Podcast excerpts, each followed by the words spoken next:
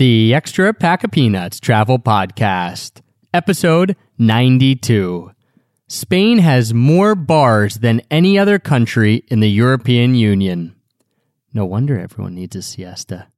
One, two, three. I'll show you Paris in the morning. I'll show you London afternoon.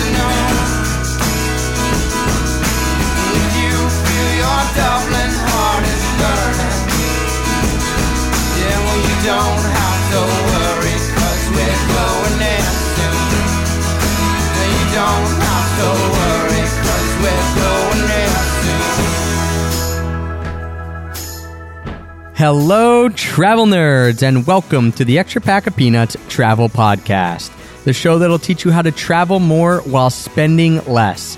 I'm your host, Travis Sherry, and today we are diving into part two of our interview with Warren and Betsy Talbot from marriedwithluggage.com. And if you missed part one, I urge you, go check that out. We had a fantastic interview with them discussing everything from how they were able to quote unquote retire at the age of 40, how they changed their whole life around to be able to live a life that allowed them to travel and do what they wanted and do the jobs that they wanted when they turned 40. We also get into how they were able to buy a home abroad. They actually now live in Spain. They have a home base there. They bought a home. So they discuss everything that went into buying that home, all the logistics, also the thought process that went into it and why they decided to live in Spain and the, the cool story around buying a home in Spain and how quickly that actually happened. So if you're interested in that kind of stuff and you want to hear more about Warren and Betsy, go check out part one of this interview. You can find all that at extrapackofpeanuts.com slash pods, P-O-D-S, or of course you can find it on Stitcher or iTunes or wherever you listen to the podcast. And now what we're going to do is dive into part two of the interview where Warren and Betsy discuss everything about their relationship and how they're able to stay together and everything around the relationship and the struggles and the obstacles with traveling as a couple. Some great advice in here. So let's get right into part two with Warren and Betsy Talbot of marriedwithluggage.com.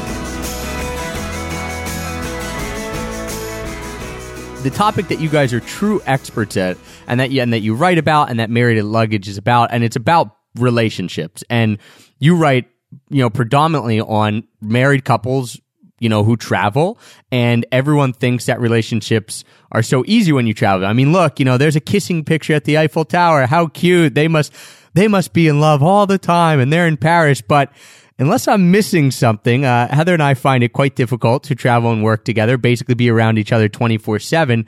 So I know there's a magic secret. So just tell me what it is, guys. yeah, oh, I wish there was a magic secret. yeah, I think there, there's so many steps that are along the process, and that's what our last book. You know, our first three books were all about kind of more of the self help, how to save the money, how to get rid of your stuff, how to build the confidence to create the life you want.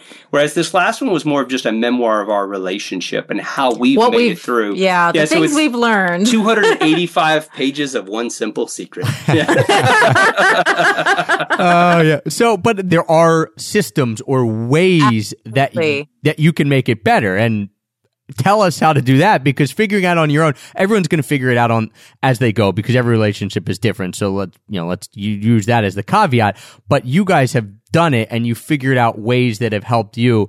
Give us some of those because I know people listening are going to need it. I know I need it. I, I think for us, it, it, what it is is it's a crash course. I mean, you're spending 24 seven together, and, and you Right. just learn these lessons a lot faster because your time is compressed. But we've learned how to fight really well because you're never going how to fight fast. Yeah, you're never. That's going to not important. fight. We do. We fight fast. We only fight about one thing at a time. We we don't allow you know dragging in of other issues. Yeah, because even though we've we've we have a great relationship, we still fight. I mean, we have fights. We had fight just a, a week ago, a big one. And, you know, just screaming and yelling. But the truth is, is that it was a fight about one subject. We didn't wander off into a bunch of other things. We focused on it. We forced ourselves to talk through it because that's not normal. One of us usually wants to leave and the other person wants to stick around and talk endlessly about it. But we agreed that we would always work through that issue if the other person would stay on topic. And I think that in the world of fighting, that's probably one of the best things we've ever done for our relationship. And I think in terms of specifically for travelers, this one is key. And this is, you know, you have a lot of decisions to make when you travel. It's not like living at home where you have a kitchen stocked with food. You can stand, open the door, decide what you want to have for dinner that night. You go to work at the same place every day. You're making a decision about every single meal, lodging every single night, you know, so many more things than normally normal people have to. And there is an exhaustion that comes with that. Yeah, and so you what we do now is we switch off.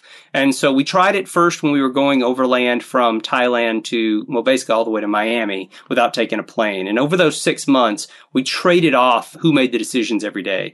That's a became a little bit onerous because each person had to kind of jump into the middle of the role the next day. So what we did is we now switch it up and we have an idea of a pilot co-pilot. So one month I'm pilot and I'll be responsible for driving the decisions. It's not a dictatorship. I just drive the decisions that need to be made, bring all the factors in, and I'm responsible for kind of getting us where we need to be. And then it switches with Betsy. So I'm typically the more dominant one when it comes to decisions.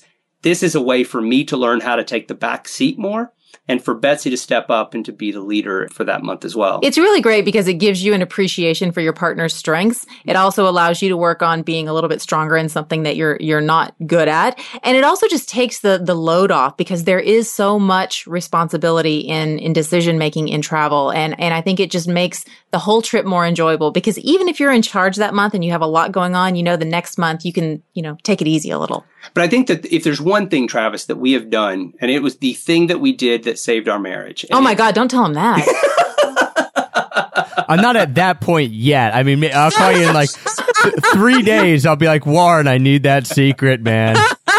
No, it's one of these. It's it's this thing that I wish we had done years earlier, and that was we stepped back. We took everything off the table, because all of our lives just have a tendency to roll forward. We took everything off the table and said, what do we want our lives to look like? If we're going to stay together, which we want to for years and years to come, what do we want a life together to look like? What does our commute look like? What do our jobs individually look like? What makes us happy? What do, how do we want to spend our time when we're together and when we're apart? And that list, which is very similar to the list that I mentioned earlier about where you want to buy a house, that list saved our marriage. We talk about it a lot in the book. And so if for no other reason, buying the married with luggage book will give you the kind of the steps that we went through but the idea is that list helps you to get aligned in your dreams in your vision of life and it's going to bring up a lot of conversations things you may argue about but at least they're on the table and they're not this like like growing monster in the closet that's going to erupt at some point because unfortunately those differences will they will only become greater if you don't talk about them now. I think what happens to so many couples and it certainly happened to us is that we thought we were on the same page. Yes, and we weren't. yes. and so we continue to revisit the, the reason we keep bringing this up is we continue to have this conversation. It's not like you have a life vision and it never changes. It changes all the time as you as you grow and new experiences happen. And so we we constantly revisit this so that we can make sure that we are still aligned and making decisions together. That's how we can buy a house in less than a week after arriving. That's how right. we can make some of these decisions because we are in tune with what we want. We may fight like hell till we get there, but once we get there, we're in tune. and the last thing I'll say, Travis, if I could just take one last moment is find where you communicate best, whatever avenue. For us, it happens to be walking. We go walking every single day. We hike, you know, usually do long hikes several times a year. So multi-day hikes those are our time to connect the most because everything is off. We don't carry a cell phone. We've never carried a cell phone. So, so for four years, we're usually, we're disconnected if we're away from the house. And being out in nature is even better because then it's just the two of us. And that our minds start going and we're able to have those conversations. That's where we talk about the future we want together, what things might have changed, what things might have pissed us off. Having that element is really key because then it gives you a place and a free space to, to chat. Yeah, and just uh, so much to unpack there. Just listening, I'm nodding my head like, yes, yes. And I think people who are in relationships, whether they're married or they're couples and they've traveled, just are probably listening saying, that's me. I, I, you know, what they're talking about, the fights they've had, the, you know, the problems they encounter are problems that everyone encounters. The idea of a co-pilot and pilot is something I hadn't given thought to. And, and like you, Warren, you know, I, I'm very, I, am usually the more dominant one. I like to make the decisions. and there's times where then I get upset with Heather because I think, oh, I've been doing this, so I'm making all these decisions. Why don't you help out? But really, it's because there's a reason because I'm like dominating it, and she probably is trying to help out, and I'm not listening or anything like that. You know, how have you been able to make that transition? Was that rough? Because I imagine I'm picturing now next month, right? of me saying, okay, honey, like I'm going to sit back and relax and you can make the decisions. I'm picturing how it's going to go and it doesn't seem like a pretty scene internally for me or maybe even outwardly. How how did that happen and and how do you feel now with doing it? Was it a, a learning curve?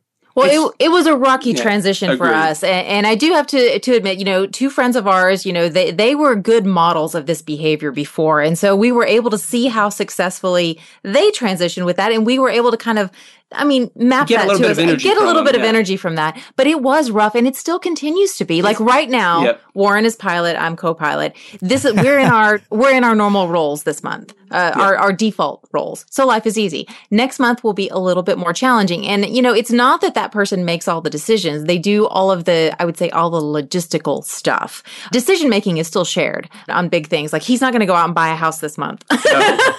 But it's hard Or for so me. I- you think, that. yeah. I would say that it, for me, the biggest challenge is stepping back. And I really struggle with this, and I still do. I am getting better, is what I'm saying. I'm a flawed human being who is trying to improve every day in this area. And when it comes to being the pilot, I want Betsy to make not only the decisions, I want her to make the decisions exactly in the same process and at the same time that I do. Therein lies the struggle that where I know the problem is, right? It's all me. It's me and my expectations. Having to change that is important. And it goes back to talking. I talk to Betsy about it. I tell her that I'm having these troubles. I don't just erupt at her. I just tell her that this is hard for me. And then she gives me the, the space needed. Now, she, when she's the pilot, she also smacks me down and tells me, I'm the pilot. That's it. So easy example. We were at the uh, grocery store um, in Portugal a couple weeks ago and I'm paying and Betsy's going to sack the groceries, right?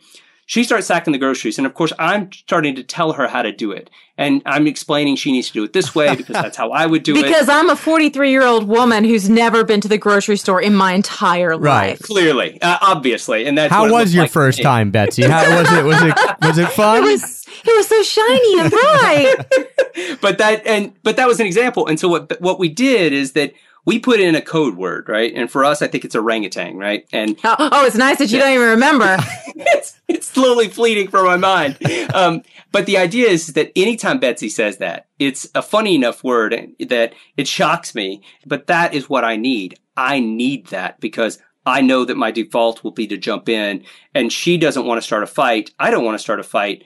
This is our way to diffuse it. I think for us, a lot of those tricks come about because, you know, when you're traveling together, and especially when you don't speak the language in a country, you depend on each other for a lot. And if you get into these situations where you fight and you, you're aggravated for hours or days on end, you really can not necessarily harm yourself. I don't really ever feel in danger, but I mean, you really significantly alter the success of your trip because you need that other person. So our goal is to always come up with something funny, humorous, or off topic to just sort of draw yourself away from the anger and bring yourself back into reality of it's not that freaking important how we sack the groceries. And so Yeah. this is a good way that we've transitioned is that I may never get over my innate feeling of that I need to be in control or I need to make the decisions. But I need to realize Betsy's my partner in everything we do.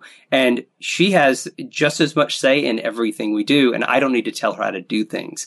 And so I just need to be reminded of that sometimes. So when you asked about transition, it's difficult, but I will say that it is getting better, but it, it takes Betsy's help in order to get there. Well, and I think it takes your help in the months that I'm in charge to, to step up and do more that, you know, some of the things that maybe I would just kind of let slide. Default, yeah. But I do like it when you mess up because then I get to come up with these great words. Like I can say orangutan or call you jerky McJerkface or, or any of those kind of things. And, and it's a lot of fun for me. The good thing about our marriage is you're always going to have room and latitude to do that. Yeah. and isn't it crazy when you step back? Like, you know, we had a big fight yesterday, okay, and then I get in the car, I'm driving to go play basketball, and within five minutes, I'm calm, and I'm like, that was so dumb. But when you're traveling and you're constantly around each other, as you guys mentioned, it can just escalate and escalate and escalate because you don't have that separation. I mean, you can get it, you know, you can leave the room or what have you, but it's not naturally built in because you're in a foreign country. You, you probably don't know what you're doing or, you know, you're just in tight quarters more or less of the time and it just keeps escalating. And then when you finally do get away, it's like, why did we waste two and a half days being upset? You know, this was solved by five minutes of me going away and realizing that I was being a jerk or you were being a jerk and I was being a jerk. It's, it's insane how a little bit of time and distance can really just reset you. I would disagree because I would say that it depends on the person. Because for me, that separation fuels my fire. If we haven't worked anything out, it fuels me and I get more hot. And Betsy needs the separation time a little bit more. I always tell him, "You're trying to wear my skin. Get away from me."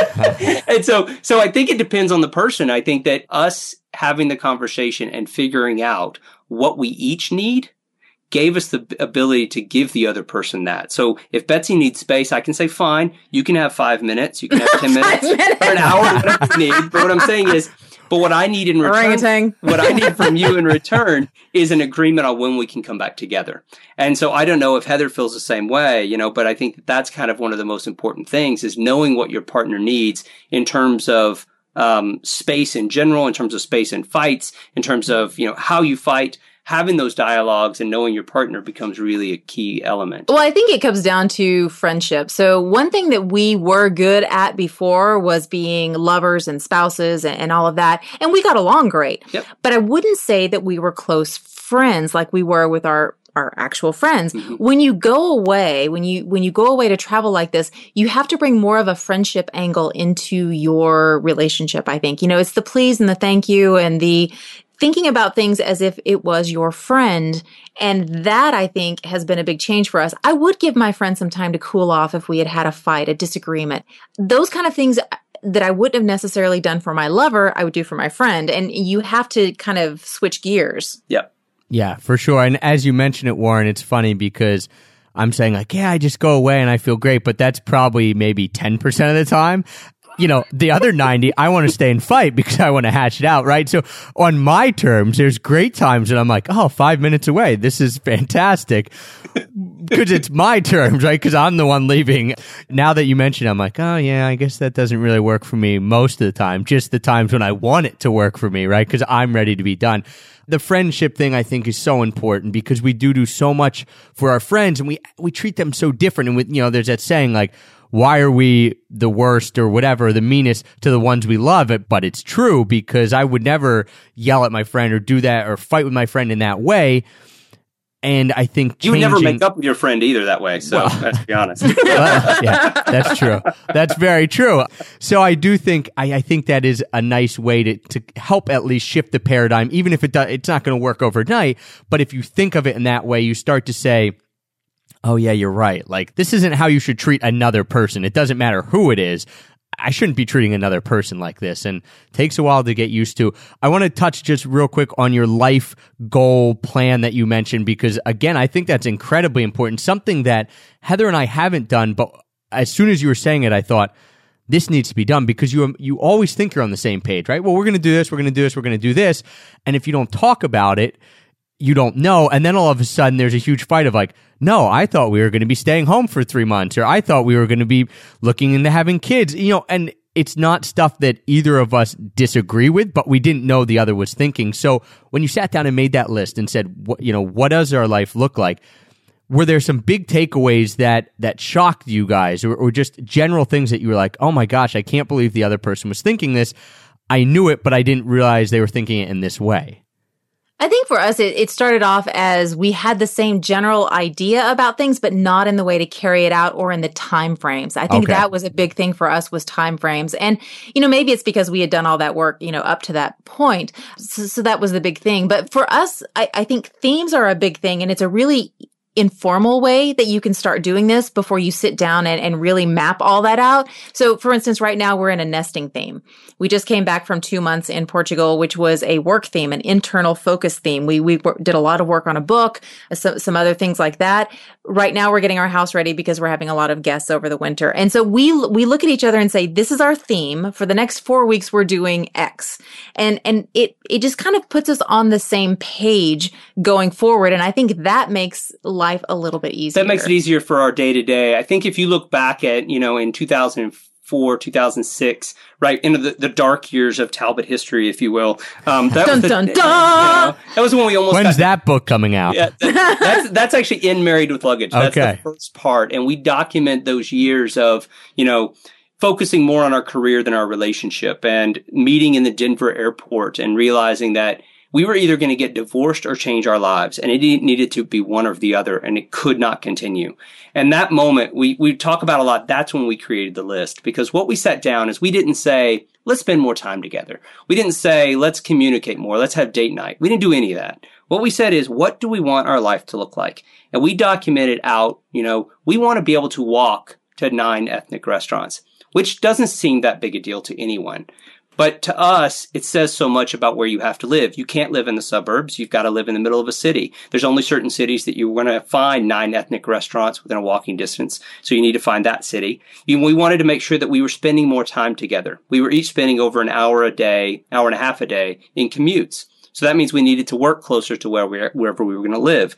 All these things that were about what we wanted would dictate the decisions we would make in our careers and our commutes and our life that we would have outside of our relationship. But our relationship was going to come first. And so we made that list. It opened up a lot of conversations about how much we hated our jobs in terms of travel because we were both traveling a lot. And all these things came out. And I still wanted some travel. Betsy didn't want any. So we had to have that conversation and how much was the right amount. So we negotiated in those things. And, and then once the list was done, then it's just executing a list. Then it's basically going through and doing the geeky stuff that we love, which was okay, how many cities in the world meet this requirement? and have industries that we can work in. Right. Right. And have jobs in areas that would be both within, you know, uh, an easy commute from where we want to live. And then how are we going to change how we communicate and how we live? How are we going to make this work? All of that then got shaped around it. But sitting down to have the conversation is about what do you want your everyday? I mean, like your Tuesdays. What do you want your Tuesday to look like? From the moment you wake up, I want to make sure that I have coffee in the coffee pot that's going. And then from your commute to the moment you come home and you go to sleep that night, map it out. Map out your dream day together and then figure out how to build a life around that. And that's what we continue to do every time we make a change to our life. Every Yep. time we want to do something new or different, like buying this house in Spain, we go through, we have that list. What do we want it to look like? And then we make it happen. Man, that it it's so amazing how such what seems like simple advice like yeah of course of course you should know what your partner's goal is and what they you know uh, the time frame ones is huge for us too because we both know what we want okay we we want to have a family we want but we want to still be able to travel some but the time frames as you mentioned Betsy that's the thing like well, when is it going to happen? You know, maybe to you it's going to be three years. To me, it's going to be one year or vice versa. It, it's really quote unquote simple advice, but it's so powerful. And I think the idea that you constantly go back and look at that and tweak that is so important. You're not pigeonholing yourself into something and saying, yeah, in five years we're going to be here, 10 years we're going to be here, boom, boom, boom. It's like, what, what do we want it to look like? And then when a big change happens, well, now what do we want it to look like? That's, that's, there you go. That's the I magic say there's- secret.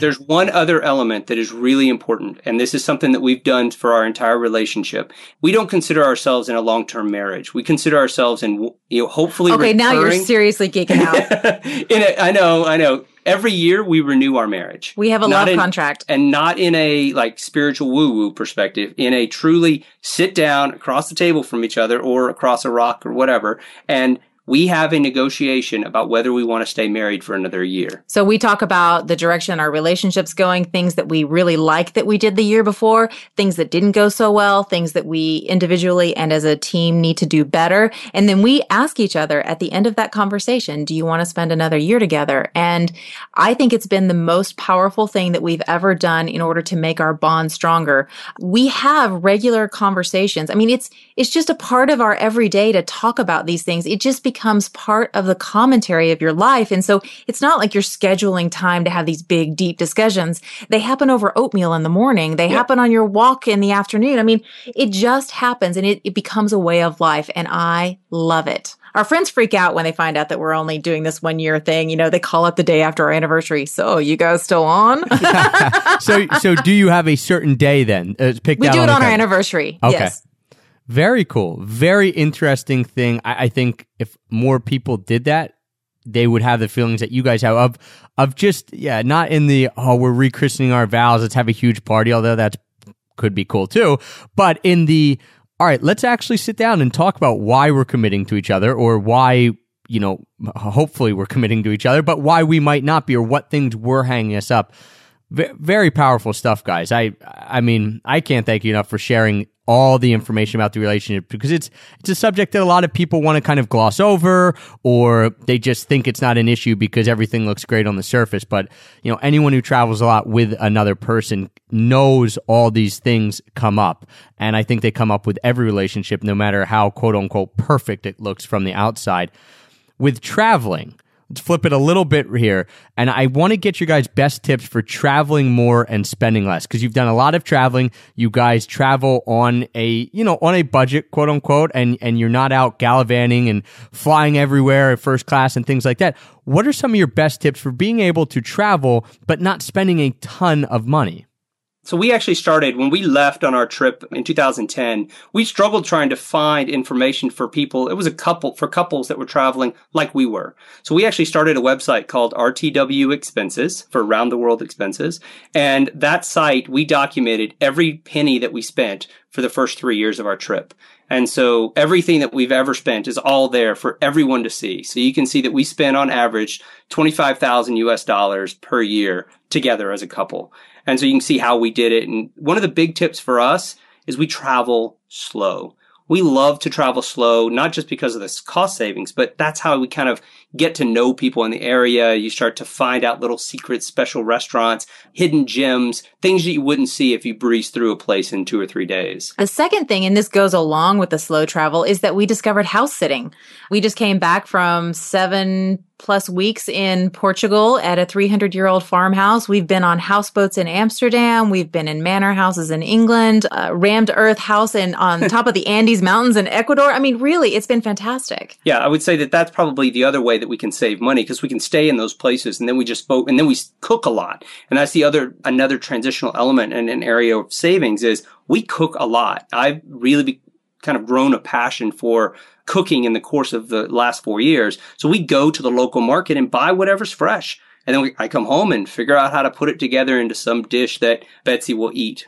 And it makes it fun because both as a cost savings, but also as a relationship thing, it's fun to cook together. And it's great to be able to try those things. You know, when you're spending 365 days on the road every year, it kind of gets old eating, Eating out gets and old, so yes. cooking together is, becomes a romantic thing and a nice cost savings as well. And then I think the last thing is, especially in Spain and other places, I know it was the same in Mexico and a few others. It's called a menu del dia here, which is basically the menu of the day. And you get a special. And for us, you know, it's usually somewhere between seven and 10 euros and you get the full meal. And we do that at lunch. So you go where the locals eat. You, you eat where they eat. You don't go to expat restaurants or, or places for tourists. You, you go where the locals eat and it's cheaper. Yeah, if you follow wherever the people, the construction workers, the guys who are out there who are doing the hard jobs in the world, follow them and find out where they're eating. And whether you're in China or you're in Spain or you're in Argentina, you're going to find great food at good prices. And I'll agree and echo what Betsy said.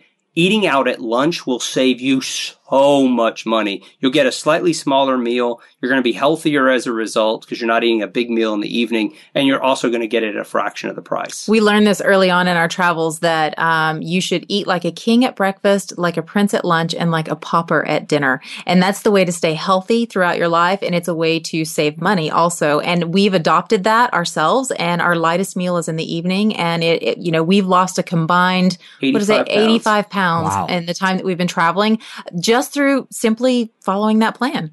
Man, another show. We'll have to have you guys come on and talk about about how you're staying fit on the road. Man, we, we'll just line you up. Just come on and just talk about any subject. I'm so glad someone else is house sit- uh, is hitting the house sitting hard because I've been hammering the podcast listeners and the readers for like the last couple months, like house sitting, house sitting, house sitting, because we've always wanted to do it. We've done it in our area, but we just did it in Breckenridge, Colorado last month for the first time for someone from trusted house sitters that we had never met, didn't have any connection with, and obviously just a fantastic, fantastic resource. So, guys, it's not just me telling you to do it. Warren and Betsy are. They've been doing it. It's it's just amazing. And the um the RTW expenses, I can't wait to to dig into that because as we've already talked about, I'm quite the nerd as well, and we document every cent we spend as well. Uh, I think we're like seven months behind on to- on like getting it onto the website. It's all just written in my Moleskine, but it's there. It's there. So I'll be checking that out, and we'll link that up in the show notes, guys, as well.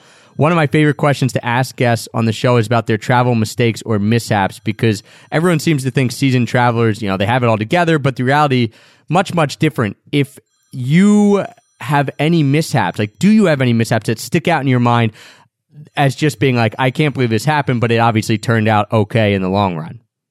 Well, you can cue the dramatic music right here because last year we were finishing up a trip. We were going by train. I can't even remember. Oh, we were going to Budapest. Yep. We had just spent all night on the train car from We were Germany. going for, yeah, from Cologne. the next morning I was a little bit tired, but we only had like a two or three hour train ride and, and I stuck my backpack on the top rack.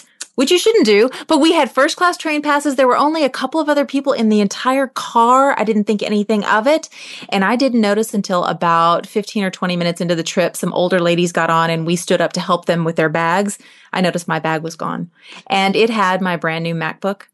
It had my camera. It had my passport, credit cards, license, everything. I like our entire business was in that laptop. Yep, and is now you know the property of some probably wonderful Hungarians who are enjoying it. I hope their business is going well. I It also had my favorite rain jacket and scarf. You would Anyway. think that everything was in there if you heard the story the last year. Yeah, yeah, yeah. So, so anyway, I was completely freaking out. And you know what? As a seasoned traveler, I know that you don't leave your bag unattended, especially on public transport. But I was tired and I thought, oh, you know, we've been traveling all this time. I'm, I'm smart enough to know these kind of things. I mean, you, you start getting a little bit lazy about that kind Yeah, of stuff. Yeah, just And- complacent because it hasn't Yes. happened as well. So you think, well, yeah, everyone tells me that I shouldn't leave it unattended. You know, I've been traveling for seven years. It's been fine. And so even subconsciously, you probably don't think that consciously, but subconsciously you do.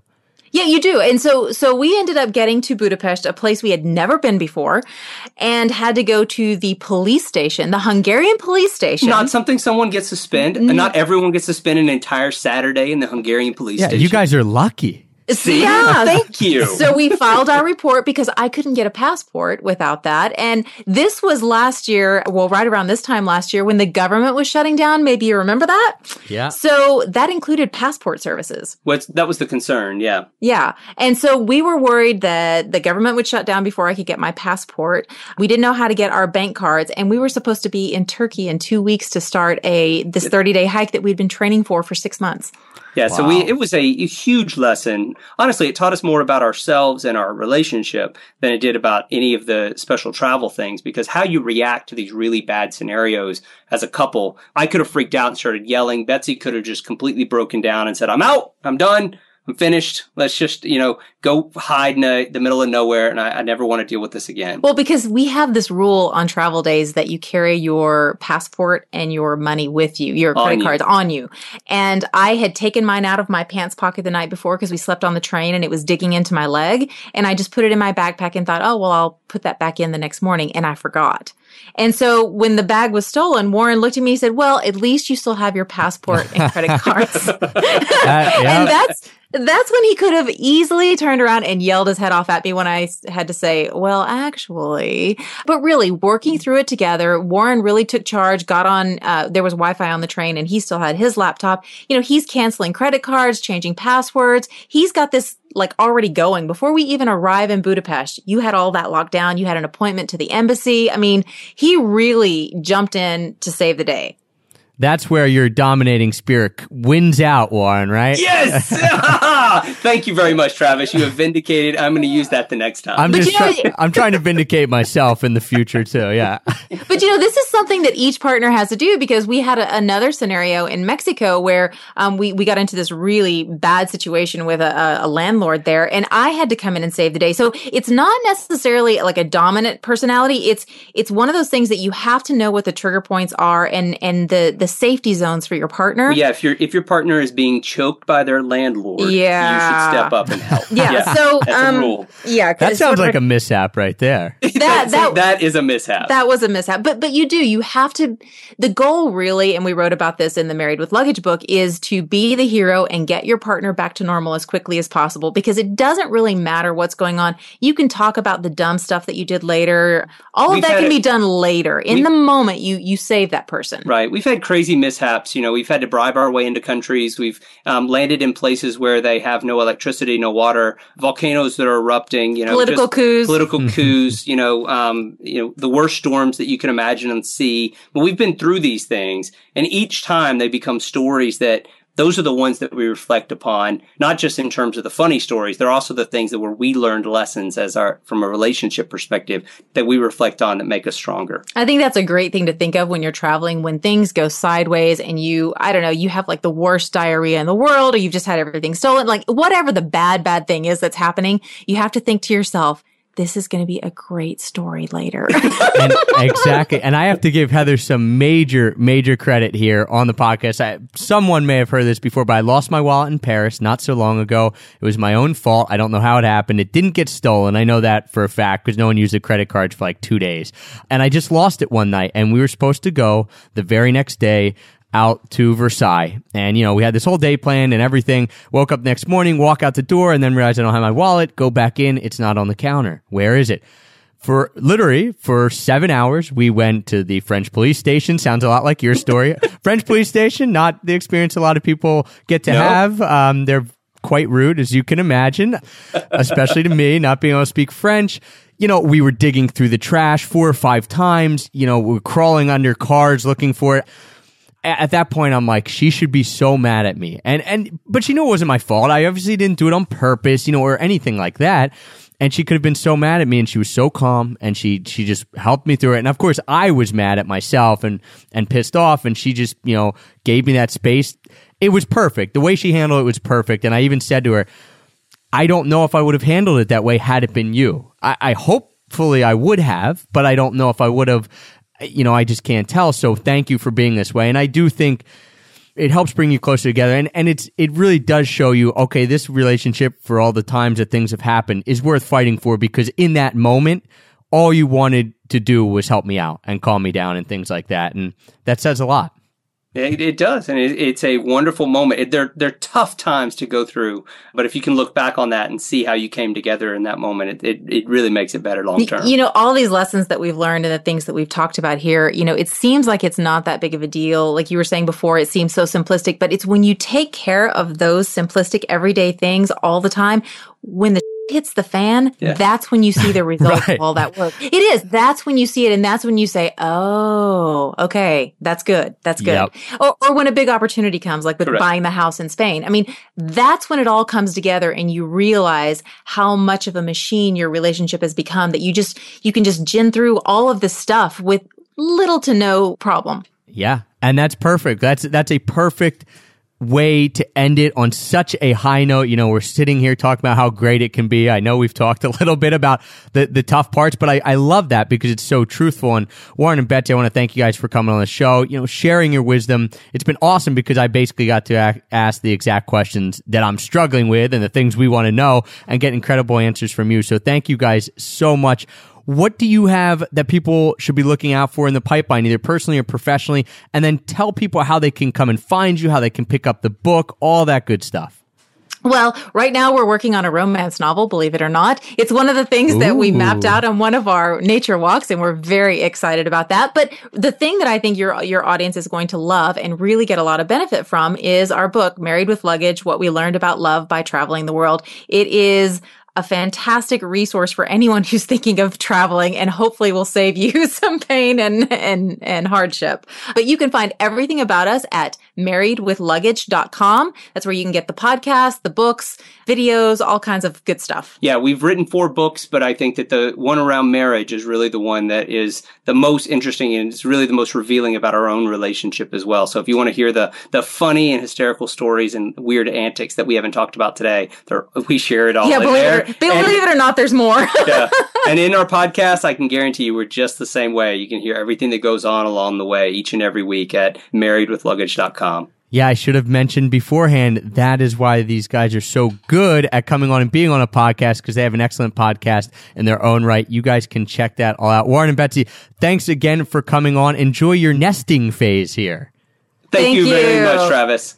Guys, if you love what Warren and Betsy have been talking about, make sure you head on over to their website, marriedwithluggage.com. Of course, all the links that we talked about, the books, the podcast, everything else we mentioned, RTW expenses, all that's going to be in the show notes. You can find that at extrapackofpeanuts.com slash married with luggage. Don't forget, we're still doing podcast gluttony. Warren and Betsy actually gave me a compliment earlier. They said, I can't believe you guys are doing five shows a week. That's crazy. You guys are right. It is crazy, but we are still doing it Monday through Friday. We're looking for your input on show guests and topics. Warren and Betsy were actually a recommendation from a friend of a friend. So I'm so happy that I was able to get them on the show, find out about them through her. And there's a lot of other great guests out there. So email me, trav at extrapackofpeanuts.com. Or if you're on social media, you can tweet us at pack of peanuts. And of course, everyone loves iTunes reviews. So if you go out and leave me an iTunes review, go to Warren and Betsy's podcast, leave them an iTunes review. We'll all feel the love here, guys. That's it for today. Thanks for joining us. Thanks for all the support and for making us the number one rated travel podcast on iTunes. Until tomorrow, happy free travels.